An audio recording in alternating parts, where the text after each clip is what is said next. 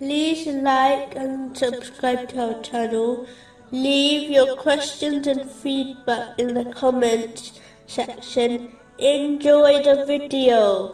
Continuing from the last podcast, which was discussing some of the wisdoms behind tests and difficulties indicated in chapter 21, verse 35. And we test you with evil and with good as trial, and to us you will be returned.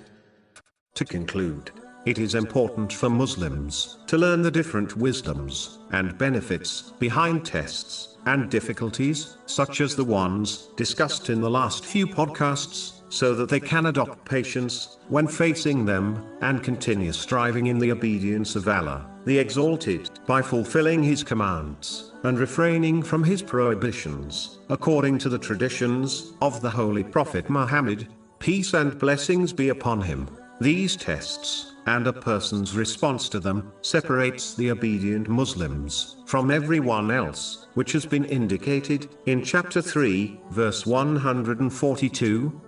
Or do you think that you will enter paradise while Allah has not yet made evident those of you who fight in His cause and made evident those who are steadfast?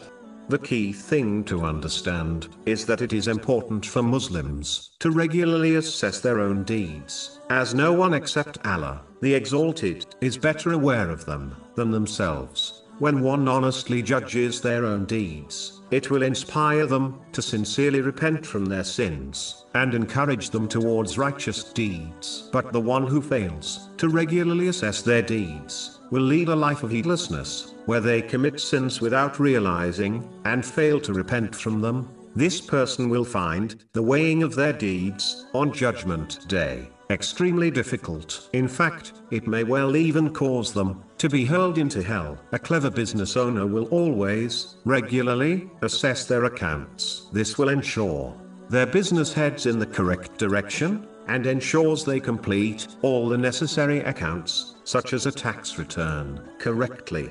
But the foolish business owner will not regularly take accounts of their business. This will lead to a loss in profits and a failure in correctly preparing for their accounts. Those who fail to file their accounts correctly with the government face penalties, which only makes their life more difficult. But the key thing to note is that the penalty of failing to correctly assess and prepare one's deeds for the scales on Judgment Day does not include a monetary fine, its penalty is more severe and truly unbearable